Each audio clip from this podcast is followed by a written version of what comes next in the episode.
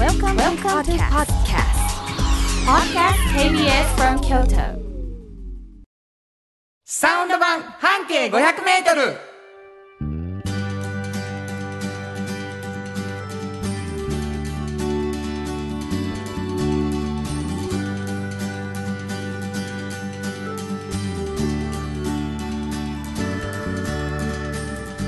こんにちはフリーマガジン半径500メートル編集長の炎上真子です。サウンドロゴクリエイターの原田博之です9月18日になりました、、はいい。やもうあのー夏がうんうん。いっとるね本当ですね。はい来月は特番もあるしね。せやでうん。もう10月の23日の土曜日にですね、はいラジオハラダイス2回目の1年待っていただきまして、ね。はいお便り来てます。来てますか？ありがとうございます、はい。ダブルレインボーさんありがとうございありがとうございま。ますもう一年ですね。うん今年もやるんですね。うんラジオハラダイス。うん楽しみにしてます。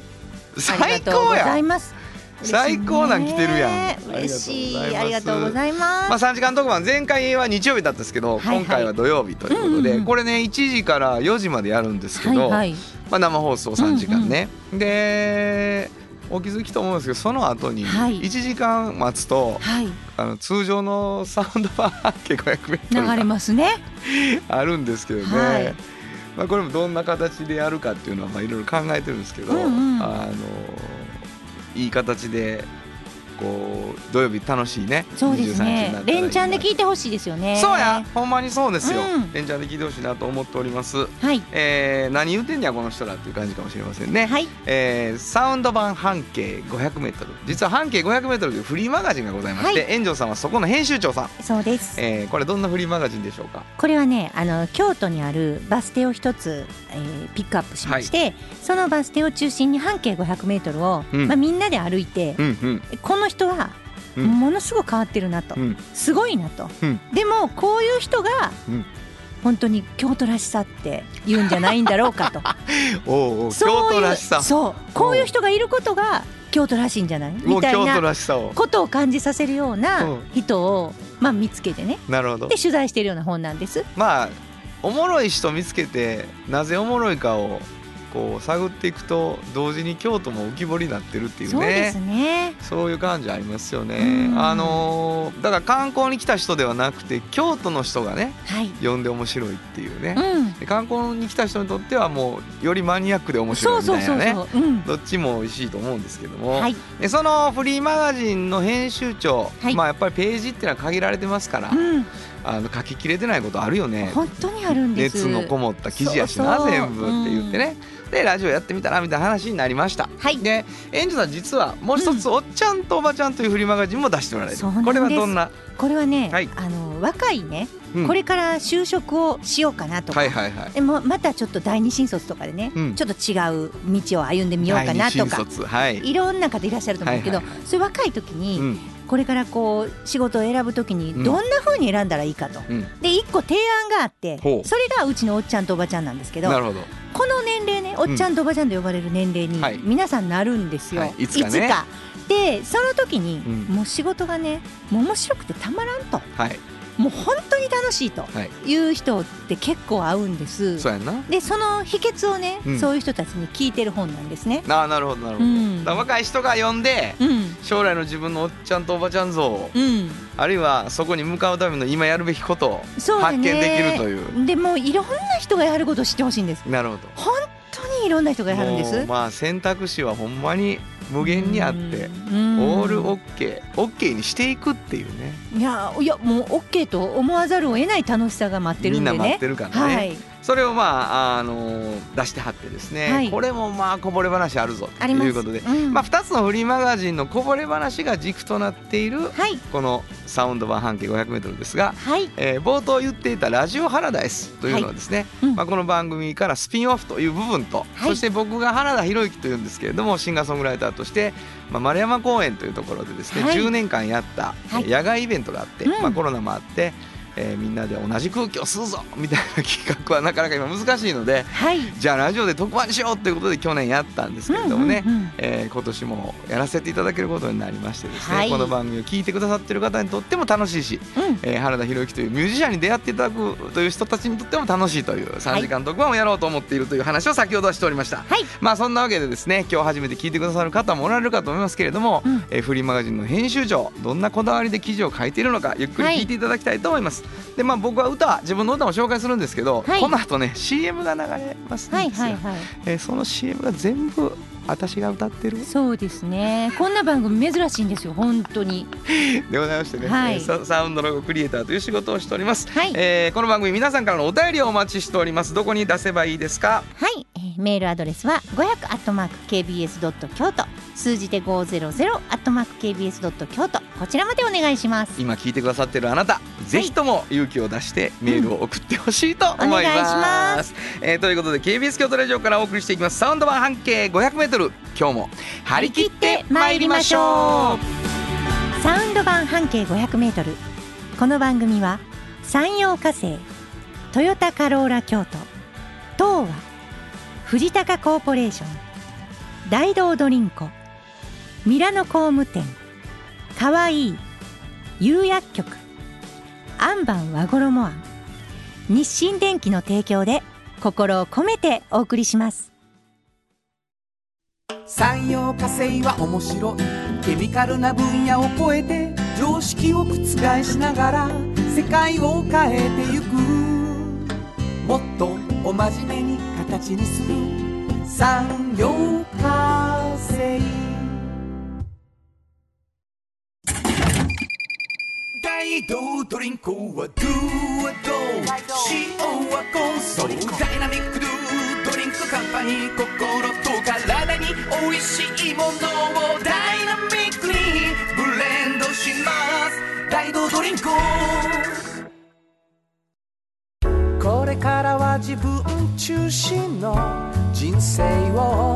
生きよう生まれ変わりたいあなたのために大人が輝くファッションブランドかわいい京都で建築を続けるミラーの工務店誇りと情熱のある仕事でお客様に寄り添い信頼に応えますこれからもこの街とともに真心こもった確かな技術で社会に貢献するミラーの工務店。新婚編集長の今日の半径500メートル。このコーナーでは京都市バスのバス停半径 500m のエリアをご紹介するフリーマガジン。半径 500m 編集長炎上真子がページに載せきれなかったこぼれ話をご紹介します、はい。えー最初に説明しましたけれども、うんうん。半径 500m というフリーマガジン。はい。京都の市バスのバス停一つから半径 500m というものすごい厳しいルールで、うん。えーその号の編集が組まれる、はい。えー特集が組まれるうん。ということでございまして、うんうん。えーまあどこかの号で、うん。あの炎上さんが一生懸命書いた、うん。取材した記事のはい。こぼれ話を今からしていただくんですが、うんうんうんえーどこかのバス停から半径 500m だったね。ということがあるので、はい。うん聞いてくださってる皆さんにはですね、うんうん。バス停を想像しながら聞いていただいて、そうですね。最後にバス停を紹介する、うん。まあそういうのがおもろいんじゃないかということになったんですね。でこれ最初に編集長からはい。バス停のヒントをいただいております。はい。今日はどんなヒント？今日はね、はい。あのー京都御所あるじゃないですか。おーっと、ね。はい、ぐーっとね。ぐるっと。はいあるじゃないですか、はあります。の近くなんですよ。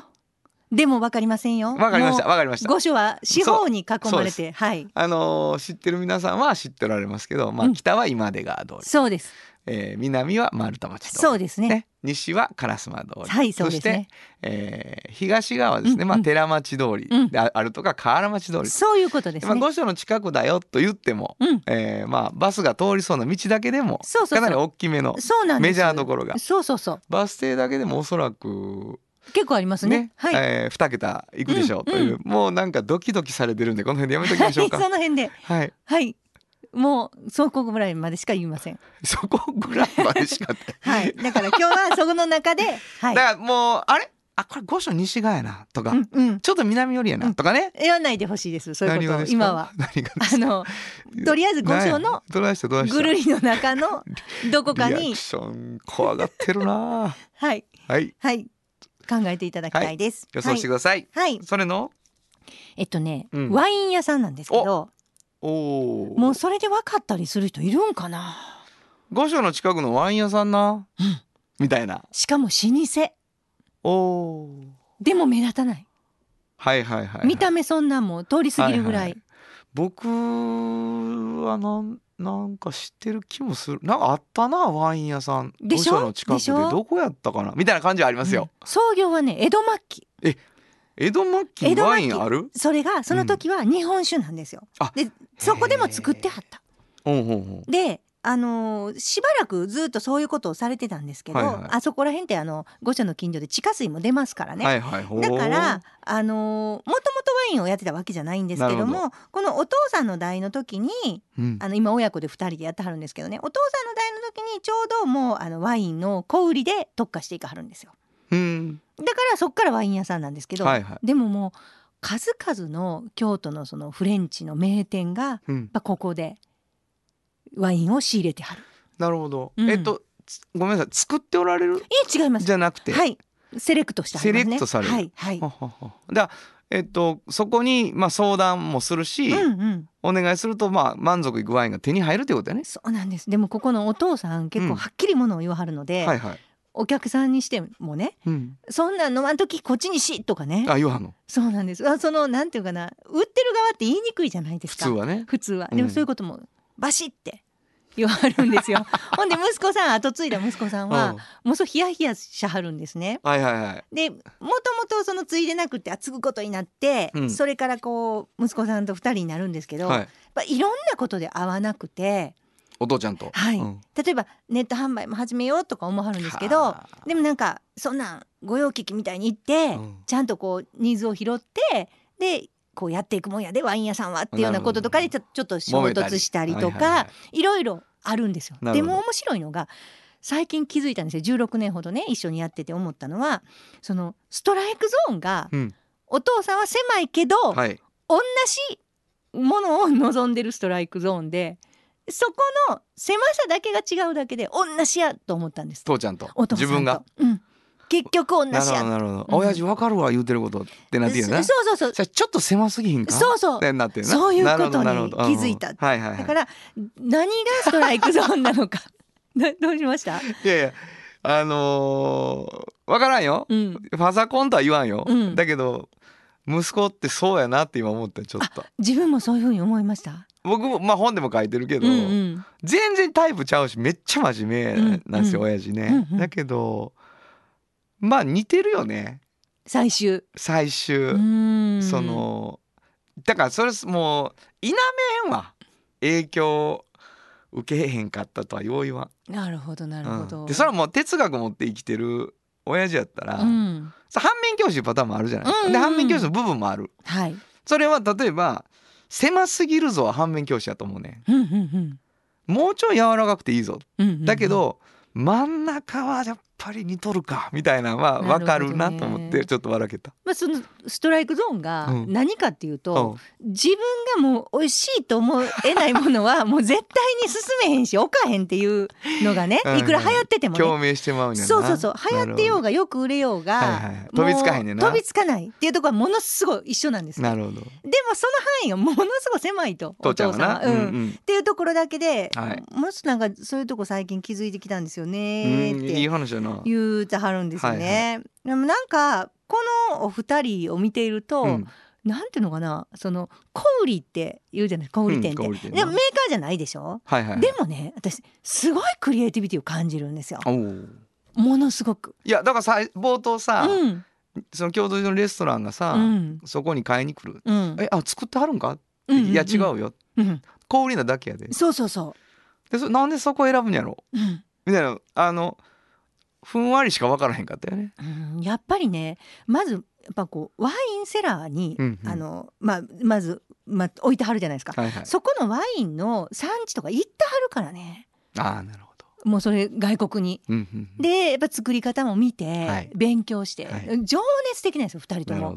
だから小売店やけど、うん。やっぱどういうふうに作られてるかとかそれにかけるその思いとかをちゃんと自分のもんにして、それで味も確かめて進めてはるので説得力があんやろな。やっぱ違うかなと私は思いますね。そうやな、うん。その味なんてさ、うん。舌でみたいに思うやん、うんやっぱり。うんうん。だけどもしかしたらやっぱりこう左脳的なっていうかうね、ん。学びがあって、はいはいはい。これはどう美味しいと感じるかうん。みたいなとこまで導いてもらうとうん。こうブレイクスルーするというかあほんまやうんこのワインやわみたいになるね、うんうんことがあんやろと思うんやけどきっと連れてってくれはんやろなと思うわその話はきっと。そう。そうやね。でもなんかお料理に合わせるもんやから、はいはいはそのお料理との相性とかの経験値もお父さんすごい高いんですよ。うんめちゃめちゃ詳しいから確かにって思うんやろなそうそうそうそうそう。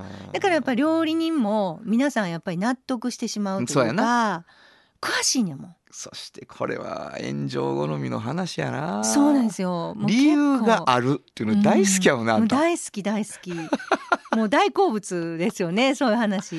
あって思うよね話聞いてて。そうそうそうそう、うん。であのやっぱりそこが仕入れてはるお店うん。そこで仕入れてはるお店とかに行ったりするとやっぱりここのね海老名さんってところ海老名さんのところの話聞いたりするとやっぱり料理人もすごいこう饒舌に話してくれはるんでなるほど。やっぱええなあと思って。最後言わはった言葉が忘れられへんのが、はい。やっぱこうネットで割と買えるでしょ何でも、うん。でもそれはもう全然ね便利やしいいと思うんですけど、はい。ワイン屋はね街に一つあった方がええでっていうはったんですよなんかちょっとかっこいいでしょ？いいよ。あのーこの言葉。ほとんど飲めない僕でさえいいよ。ね？うん。なんかあそうなんやと思って。うん。やっぱマジにこうあった方がええねんでって言わはってそうなんや。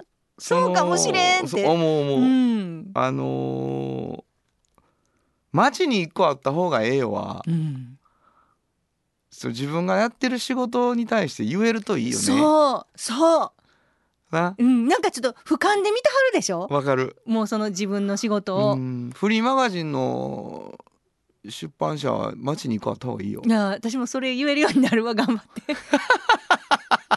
頑張ろう。まだやった。まだまだ言うてへん。そんなこと言ったことないけどでもでもそういうことややな。うんそういうことそういうこと。あ言わはったと思ったってことやな多分、うんそうそうそうそういうことやな。かっこええっていうな。かっこいいわ。まあうちやけどなっていう意味がもう完全に入ってるからね。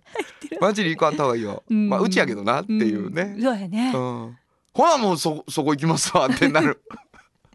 本当です本当です。わかりました。海老名さんバス停どこですか？はい、えー、これは裁判所前です。あーなるほど。はい。えー、新語編集長の今日の半径 500m 今日は京都市バス裁判所前停留所の半径 500m からでした FM94.9 メガヘルツ。AM 1143キロヘルツで KBS 京都ラジオからお送りしています。今日の一曲。はい、ここで今日の一曲なんですけどね、うん。まあなんかあのーワインの持ってるこう作り出す空気みたいなのが、えー出てるんじゃないかなと思います、はい。レッドレッドワイン指フォーティ本当はここでジャスラック登録の名曲が流れてるんだよ。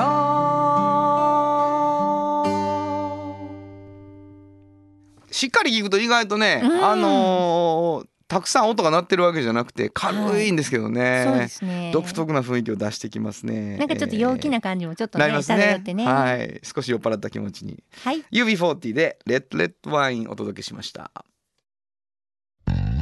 じっと支えて未来を開き京都で100年超えました。大きな電気を使える電気に変えてお役立ち。お役立ち。みんなの暮らしをつなぐのだ。日清電気トヨトヨトヨタカローラ京都。カロカロカローラカローラ京都。京京京都のカローラ京都。トヨタの車トヨタの車。大体何でもあるよ。トヨタカローラ京都。童話の技術力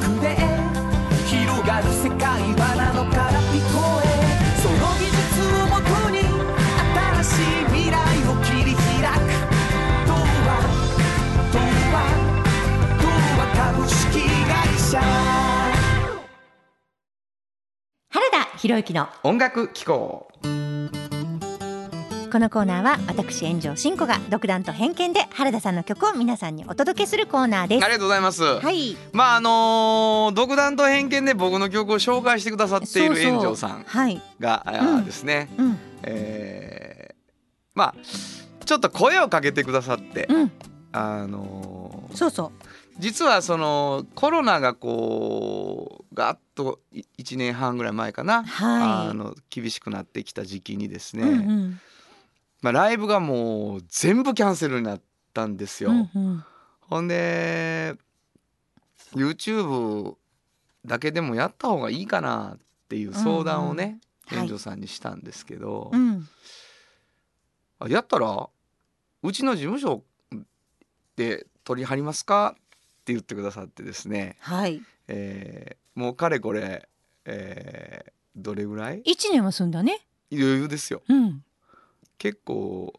一年半ぐらい？70週とか走行ってるから。もああそっかそっか。うもうすぐ2年になっていこうとしてるんですけうど、んうんうん。毎週その事務所で2曲か最初3曲かな。アンコール気分、やってね来ました、これあの聞いてくださってる人原田博之で、うん。YouTube 検索していただくと ね。すぐにチチャンネル登録できるやつがうん。登録してほしいんですけどね。ねなんか中の曲も何回かねアンコール気分でねあれ聞いたものをこう出したりしてましたもんねこちらで紹介して。あそうなんですそうです。えあ園長さんがまあこの間聞いてねみたいな話をしてくださってることもあるんですけど、でそれで毎週聞いてもらってる間に、うん。ちょっと園長さんが「原さんちゃんとレコーディングし直してもいい曲いっぱいありますね」みたいなね、うんうんうん、言ことを言ってくださって、うん。じゃあちょっと協力してくれるってうん。いう話になりました。はい。でレコーディングをしたんです。そうなんですね。えーっと福島うん。明彦君というですね、えーまあ、僕の教え子ですが、うん。えーギタリスト、はい。名ギタリスト、うん。非常にいいはい。ギタリストがいまして、うん。で彼を読んでうん。でまあアレンジの、えー中心的な意見は援助さんが出して。いえいえもうそんなねもう出しました。はい。出しました、でまああのギタリストがそれを実現したりしながら、うん。えーああだこうだやって。はい。必要ならギターも入れるしうん。ベースも頼むしうん。でも弾き語りなら弾き語りでもいいし、うん。みたいなね。まずはそのその曲のいい部分をはい。しっかり取ってみましょうはい。ということで、うん。でえっと配信をまずははい。したいと思います。はい。が、えーこのラジオのお中でうん紹介もしたいなと思ってね。そうですね。あのー私そのアレンジに関わらせていただくのって、うんうん本当に初めてだったんですけれども、うんうんそのまあ福島くんねあのバンドとかでもご一緒とかさせてもらってるんですが、はいはいはいもうなんていうんやろう。あのーよく今出てらっしゃるちょっとプロのね、うんうん。あのインディーズやったりメジャーになられたりした人のところでちょっと弾いたりとか実実はしてる音源とかが残ってたりとか、一緒にやられてるもう本当に名前も入ってるのもあるしね、まあ、割とそのもう結構活動ちゃんと長くされてるんですよね。だからまあその辺もあってもうちょっと手伝ってもらおうっていやよかった。あのー新しい風が僕の曲に吹くっていうね、本当に。ことだったんですよ。だから再会したって感じですね。ね。高校時代教室にいた人と再会した感じでしたけどね。よね。あのー大胆にこうアレンジするものと、うん。普段通りギター一本で撮るものがあって、はいはいまあ今日はどっちかっていうと普段通りのやつはいにする、そうですね。やっぱりこうあすごいって思い直した、うん、あの曲。それからこんな曲あったんやって思った曲。そういうのがやっぱあの YouTube のあれってすごい弾き語りなので、うん。すごくこうあらわになるのでね。そのもものが持ってるパワーがね。だからなんかあこれすごいなって思ったりしたのから順番にみたいな感じでやってったような気がします。いやゆっくりねうんどういう形で、まああの10曲入りのアルバムにうん。して最終的には版にしようと思ってるんですけど、まあ、配信をぼちぼち始めているという感じですから、はいはいはいまたそれも詳しく紹介していきますけれども、うんうん。えー聞いていただきましょうか、はい。まあもう独断と偏見で紹介してもらってるからそうですね。おまず任せしますわ。1曲目はね、はい。私あの多分ねあのコロナ前とかにあったライブとかでもね、うん。原田さんのライブでやっぱり大人気の曲。す この数年大人気の曲っていうのがあるんですよ。書かれたのは結構前やのにやっぱそれはねお客さんがもうその時もうわーってもう引きつけられてはる曲ですこれは。あそうはい、なのでやっぱれこれをもう一回ちゃんと版にしてほしいなと思ったので私はまずこの曲を選びます。わかりました。はい。紹介してください。はい、えー、原田博之で恋。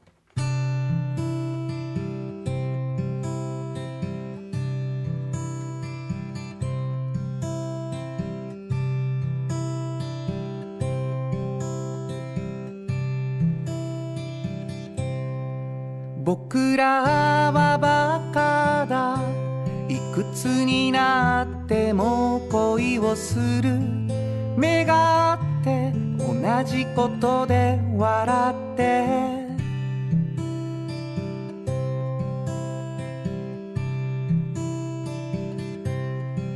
僕らはバカだ。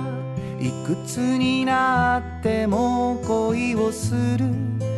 きなものが一緒だっただけで人生がバラ色になって止められない気持ちになってウキウキして。ついた嘘より少しだけ多く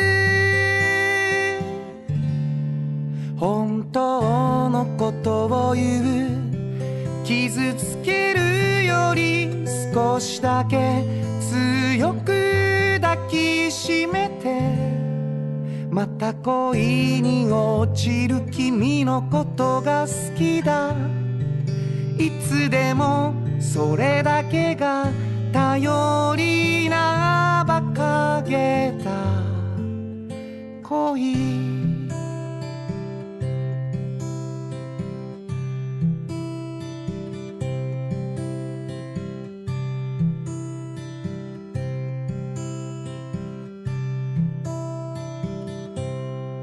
僕らはバカだ。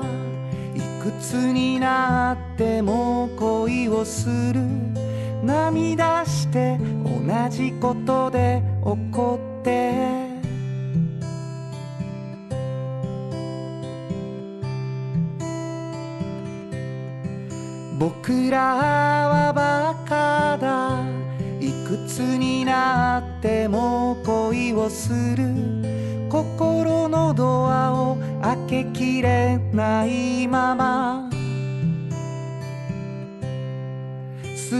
さらけ出した夜にさえ新しい隠し事ができてハラハラし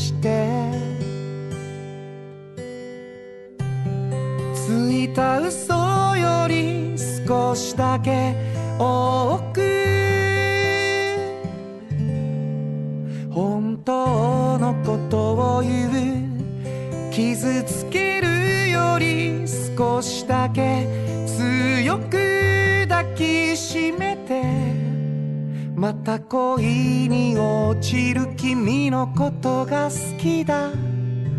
いつでもそれだけが頼りな馬鹿げた恋ついた嘘より少しだけ多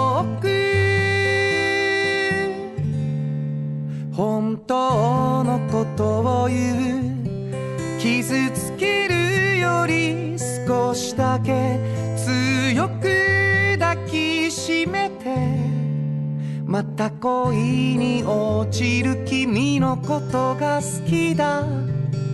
いつでもそれだけが頼りな馬鹿げた。恋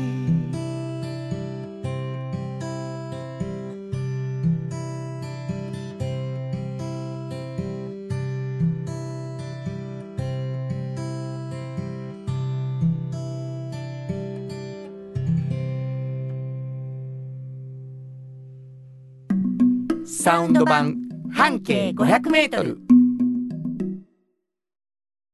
京都で建築を続けるミラーの工務店。誇りと情熱のある仕事でお客様に寄り添い信頼に応えます。これからもこの街とともに真心こもった確かな技術で社会に貢献する。ミラーの工務店。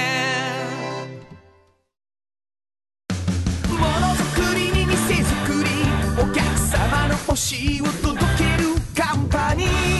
汗をかきかき喜びを共に。トータルソリューション。藤高コーポレーション。藤高コーポレーション。心も肌もすっぴんきれい愉快な姉妹が京都から発信する。簡単なのに満足できるスキンケアシリーズ。自由に楽しく生きられる喜びと出会ってほしい。シンプルアカンスキンケア。アンパンおっちゃんと。おばちゃんこのコーナーでは仕事の見え方が少し変わるフリーマガジン「おっちゃんとおばちゃん」の中から毎日仕事が楽しくてたまらないという熱い人またその予備軍の人々をご紹介します。はい。あのメッセージがはい来ております。えー、ハンドルネームオカメインコ SOS さん。ありがとうございます。おっちゃんとおばちゃんを手に入れました。ありがとうございます。大学のキャリアセンターなんて行けないし諦めてました、うんうん。それが東急ハンズさんで見つけました。そうそう。しかも入り口のすごい分かりやすいところに積んでくれてはりました。そうなんです。いわゆる求人雑誌とは違ってうん。読み応えある記事が今から就職するわけでもない私の心に響いています。はい嬉しい。ありがとうございます。これはあのーおっちゃんとおばちゃん若い人に向けたはい。フリーマガジンと言いつつはい。やっぱり頑張ってる同年代に出会えるうんみたいなね、うん。気持ちの人もいるし、そうですね。ーもう老若男女、うん。誰に読んでいただいても刺激があるよ。ねまあ刺激はねあると思います。うんっていうものですけどね。はいうんうんうん。えーまあそういう記事たくさんの記事の中からですね一はい。人ピックアップしていただいて、うん。今日もお話しいただきたいと思います。今日はどんな方を？はい。えーっとねあのー原田さんご存知かな？ヌーベルバーグ京都っていう名前のね、うん。あのーまあタルトタタンっていう、はい。あのーいわゆるあのーリンゴのねはいはいはい、まあちょっとあのタルトのようなものなんですけど、フランスの、はい、それとまあ洋食のお店があるんですよ、ヌーベルバーグ京都っていう名前のね、はい。はい。はい。寺町通りに。はい。でそこのオーナーがね前場さんっていうんですけど、はい。前場信之さんですけどこの人をね私追ってずーっと書いてたことがあって、はい。何回連載ぐらいになってたんかな。その人がね、うん。あのものすごいその、まあ、自分の今の仕事ねがもう楽しいということなんですけどね。そのなぜそんなに楽しいのかっていうのを聞いてずーっと話をあの綴っていくときにうん。私そのねあまりにもその幸せ？うん。そのこの瞬間が幸せやと感じたという話をいろんなことを聞くにつれてはい。もう結構取材中にちょっと泣けてきてね。私を忘れもしい日は取材でなくてあんまないんですよ。悲しい話を聞いたんじゃないですよ。悲しい話でもらい泣きとかじゃ感動して。感動して私泣いた記憶があるんです、この取材の時に。もう向こうもびっくりしてた「え泣くとこ?」みたいな。でもそれぐらいほろってくるぐらいほろってきたんやな。ほろってくるんですよ。え何かっていうとね、うん。あのー彼は、えー、と学生時代に、うん。まあ言ったらその今やってるタルトタタンのねうんうん。そのまあ師匠がいるんですよ。つくはいはいはい。作り方を教えてもらった。うんその師匠と、うん。まあ、学生時代自分はバイトしていた、はいはいはいはい。その時間が人生の中で、うん。もう一番幸せやったんです。よわその師匠とずっといたその時間が。ーはい。でもそれがねうん。忘れられなくて、はい。それをこう延長するかのように今仕事をしてはるんですよ。なるほど。でまああのーその師匠に教えてもらった通りの作り方でタルトタタンをな。タルトタタンを。毎日毎日ね習うんですねいろんなことをちょっとずつ。本当にちょっとずつ、でもね全部書き留めてるんですいやす毎日。ごいな。ううん。そのノートもものすごくたくさんあるんですよ。もうはいはい。紙の走り書きも全部。それが今の自分の財産になってるっていうことなんですけどすねごいな。もうあのいかにその人が師匠が好きかっていうのが分かるんですけど私はその最初に言ったその師匠との時間が楽しすぎた尊すぎたって言わはることで泣けてきたんですけど、あのー結構ねそのこのタルトタタン作り方を教えてお亡くなりになるんですよ。うんで最後もうお亡くなりになる寸前にタルトタタン自分で作ったものをその師匠にね持っていくの？最後持って行ってう。んあのリボンもかけてこのリボンがものすごいいいって言ってリボンを褒めてくれはったから今もまだリボンはそれは使われてるんですけど そこで私は泣いたんじゃないんですよ。私が言ってるのはその、多分まあだ今の流れやと、うん、9割ぐらいそこで泣いたと思ったやろな。思うでしょ。うん。でも違うんですちゃうよ。の。まだ泣いてへんのそこは。もう全然そこでは、ま泣いてへんのまだ、うん。ただやっぱこの最後にはです。もうね自分にとってあんなにもう尊い時間はもうないんじゃないかなって思うんですって言われたんですよ。もうその毎日がもうねすごいんですよ。もう自分の喜びが。朝起きてでもう師匠のとこに行って、はいはい。いろいろ教えてもいらって。やーもうであんやろな。もうたまらんやろな。なかったって言われるんです。そうやろな、うん。いやわかる。もう一点の曇りもないうん。自分が成長していく毎日やったんやと思うわ。うん。ほんまにたまらんかったんやろね。そうそう。おおっしゃいます。成長していく毎日っておっしゃいます。もう自分がめきめきとわかる。成長していってるのが分かるんですって、好きでしゃあないやろなそうそううそうそうそう。んうでもものすごい時間のかかるね、うんうん。あの作り方なんですって。もう1台作るのに10時間かかるものはね10台作るんやったらかける10かかんやでって言わはるんですって。なるほど。同じようにできひんでって。だからその通りのやり方しかできひんやでっていうのをうん。教えてもうたなっていうのを言ってはるんですけど。まあなかなかねあの仕事ってなんやろと思いますね。こういうの聞いてると。いやまあそうよね。でもうん。そういうその全幅の信頼でさ、うん。まあお弟子さんになるわけやんか、うん。そのほんまに信頼できるお師匠さんの言葉って、うん。めちゃくちゃストレートに入ってんやろうな。そう。なんかまだねその人から学んだね全てをもう肯定したいしで確かにそういうお店がもうなくならはったけどその師匠のあったいたお店がねあったっていうことを自分が残したいって。いや言うてはったんですよ。もうすごないです。ーいやもうありがたいわ。もうなんかすごい すごいと思って。せやな、うん。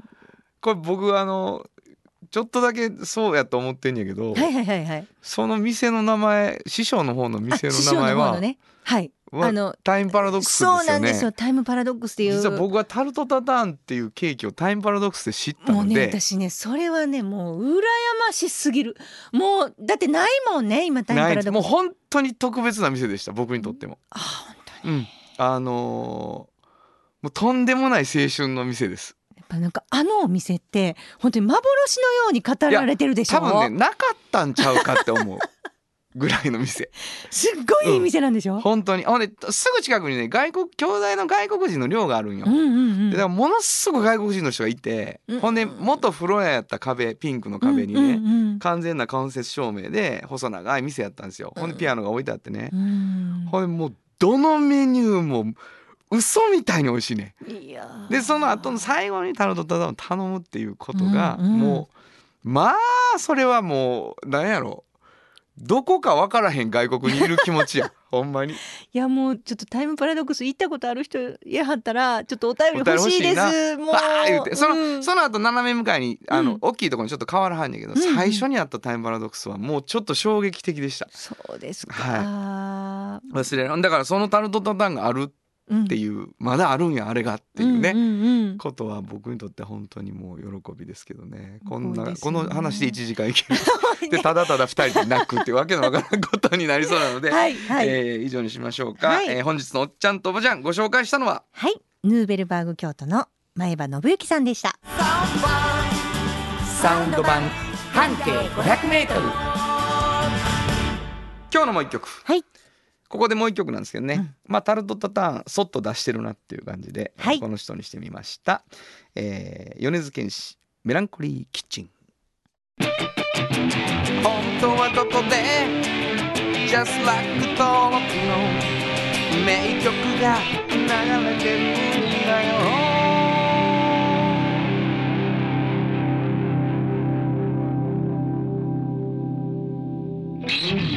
まあ無理して焼き上げたタルトタタン言ってますけどね、聞こえました。はい。タルトタタン。タルトタタン。言いたなるっていう。ね、えー歌詞に使いたくなる感じわかります。米津玄師メランコリーキッチンお送りしました。童話の技術力で広がる世界はなのから聞こえ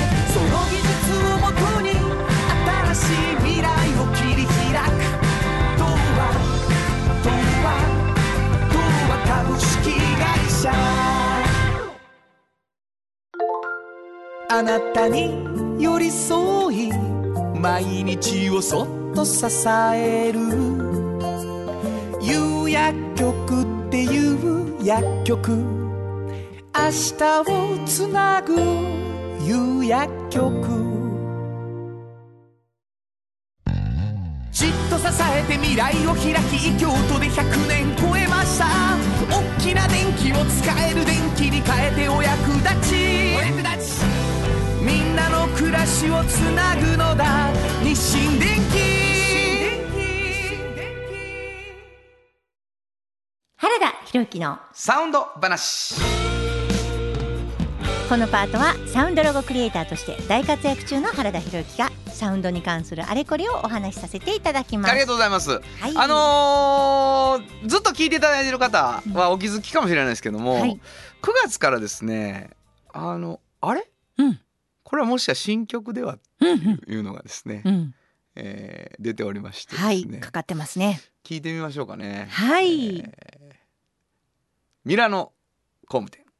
京都で建築を続けるミラーの工務店。誇りと情熱のある仕事でお客様に寄り添い信頼に応えます。これからもこの街とともに真心こもった確かな技術で社会に貢献するミラーの工務店あのピザ食べたくなりますよね。本当に。ー あのーあミラノだから、うん。みたいなね、うん。で取り立てでみんなイタリアの音楽をめっちゃ知ってるわけで僕も含めてなんですけど、うんうんうんこうあイタリアっぽいですよねってみんなに言われるっていう。本当にね。あのカンツォーネっていう。そうですね。あのそなんていうのかなこういう感じを出すっていうのをやってみたなんかちょっと気品もあるでしょ？そうです。あれプッチーニみたいなとこまで、うん。あのこうお金持ちな感じじゃない,、うんうんうん。ないようにしたくてですね、うんうんうん。もうあの親しみのある？そうなんです、うん。あの街の人たちの歌にはしたいなとは思ったんですけど、あの雰囲気出たんじゃないかなと。すごい素敵ですよね。なんかこうあのタキシードとかでこう歌ってもいい感じやし、なんかアコーディオンこう弾きながらこう港町でそうそうそうそう、うん歌ってもいい感じ。うん。そうですねあのというわけでございまして、はい。これからずっと流していきたいと思うんですねそうですね。こちらあの本当にメイキングの時にたくさんこう本当に思いがあったじゃないですか。ミラノ工務店さんの。そうそうミラノミラノ工務店さんあのそれこそ本当に建築っていうことにね、こだわりを持って、地元のね京都でやっておられるので。そのたくさんの思いがこう本当にうまくこう言葉ぶわーってこうカンツォーネみたいに語ることですごい増幅しててうまく言えてると思うんですよね。まあミラノ工務店しか残ってないかもしれないですけどね 最初は。だんだん全部歌いたくなるっていう。そうそうそうそうそう。で歌ってくるとだんだん歌詞頭に入ってくるっていうねそういう構図になってます。あのぜひ覚えて歌っていただきたいと思いました、はい。えーサウンドロゴミラノ工務店新しい CM になっております。以上原田博之のサウンド話でした。サウンド版半径 500m FM94.9 メガヘルツ。AM 千百四十三キロヘルツで KBS 京都ラジオからお送りしています。あの話この一曲。このコーナーは私たちそれぞれがこれまでの人生で印象に残っているちょっといい話をご紹介するとともにその話にぴったりの一曲をお届けするコーナーです。えーお便り来ています。えーラジオネームやぶれがささんありがとうございます。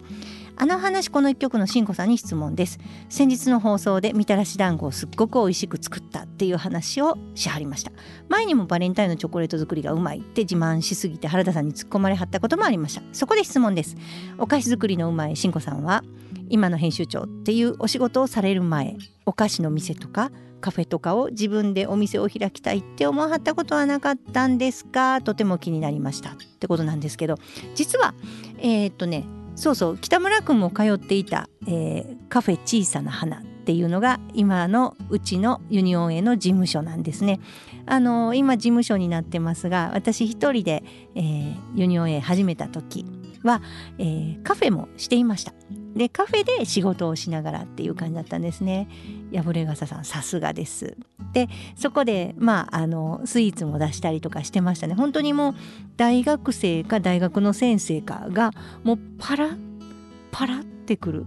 でもあのその日のお菓子は余れば全部私が食べるっていうようなことだったのであの鮮度も良いしあのコーヒーも引き立てで出していたのですごく良かったと思うんです惜しまれつつ事務所にしましたのであのなんかね京都のカフェブックみたいな東京の本にも割と表紙になったんじゃないかなっていう感じでやってたことがあります。であの、気に入っていろんなカフェに行くんですけどね私あのエレキギターを習っているんですがなぜかねあのカフェではねちょっとあの、なんかちょっとしっとりとエレキじゃないものを流してたような気がしますね。で割とアコギのものを流したりとかよくしてたんですけど今もし、うん、あのまたカフェをするならこういう曲流したいなと思う曲を今日はお聴きいただきます、えー、エイドリアン・レンカーで「エニシン」本当はここで Just Like 登録の名曲が流れてるんだよ。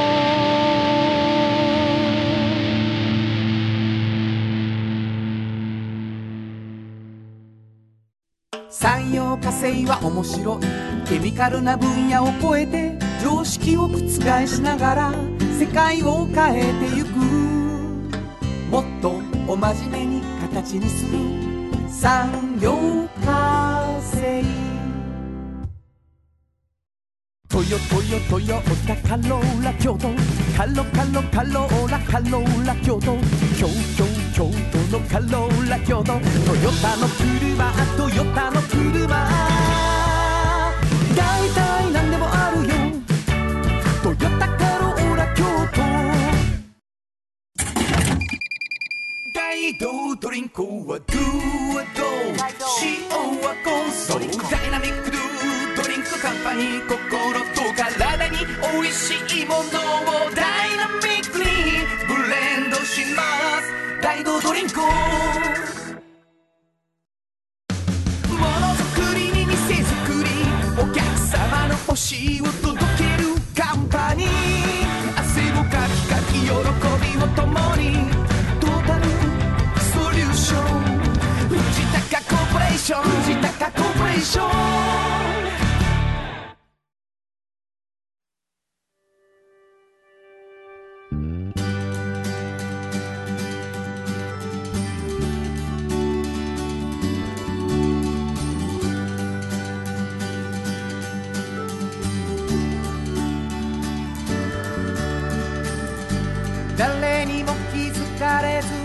こにある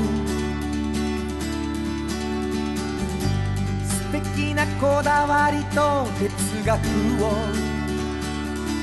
見つけて感じて言葉に変えてみんなに届けてみようかな。一人の職人が歩みた。その道を振り返り遡る。きっとそれは誰かが未来を描く。道しるべにだってなるだろう。たった半径500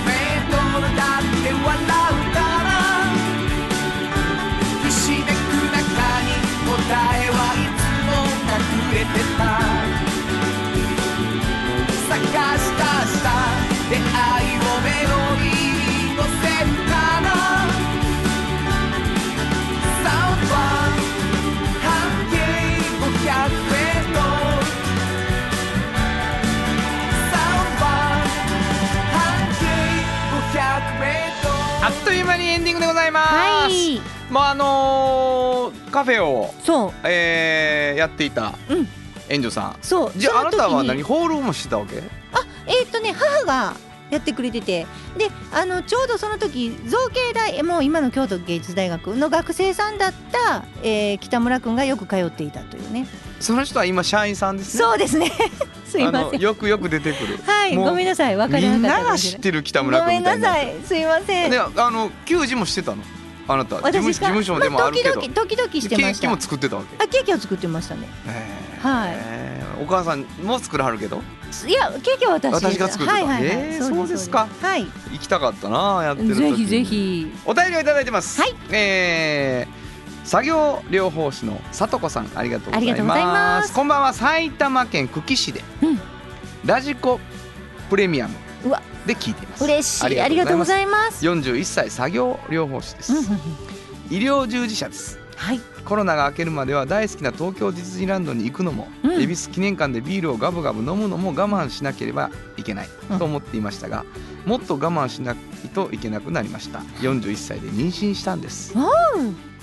おめでとう。おめでとう。ございます、えー無事元気な子を産むまでは自宅でエヴァンゲリオンを見るか、うんこの放送を聞くかになりそうです、うんお二人に出産頑張れと言ってほしいです。出産頑張れ。せーので言わしてくれよ。せーの。出産頑張れ。えー応援しています、えー大変ですよねお母さんになるね。でも嬉しい嬉しい。ね、うん。えーあのお母さんになっても聞いてね。はい。はいって言った、絶対聞いてほしいな。えーというわけでございましてね、えーお便りをいただきまして嬉しいと僕たちは思っていてはい。全国で聞いてくださっているということもあるんですすけれどもね。ごく励みになりますね。あの聞いてくださってる方が園長さんが出してる半径 500m とかおっちゃんとおばちゃんがね、うんうん。読んでみたいなと思ってる方が増えてきたはい。ということなんですけどなかなか手に入らないと言われています、えー実はメッセージを送っていただくとはい。抽選でうん。それぞれ1冊ずつうん。毎回2名の方にプレゼントしてるんです。はいどこにメールを送ればいいですか？はい、えーメールアドレスは500アットマーク kbs ドット京都。数字で500アットマーク kbs ドット京都。こちらまでお願いします。どんなお便りでも構いませんね、はい。えーそしてあなたの半径 500m をテーマに身の回りにいるこんな人身の回りで起こったこんな出来事などを送っていただくのも大歓迎ということになっております、お待ちしています、はい。ということで午後5時からお送りしてきましたサウンド版半径 500m お相手はフリーマガジン半径500メートル編集長の炎上真子と。サウンドロゴクリエイターの原田博之でしたそれではまた来週サウンド版半径500メートルこの番組は山陽火星トヨタカローラ京都東和藤高コーポレーション大道ドリンクミラノ工務店かわいい釉薬局アンバン和衣庵日清電機の提供で心を込めてお送りしました。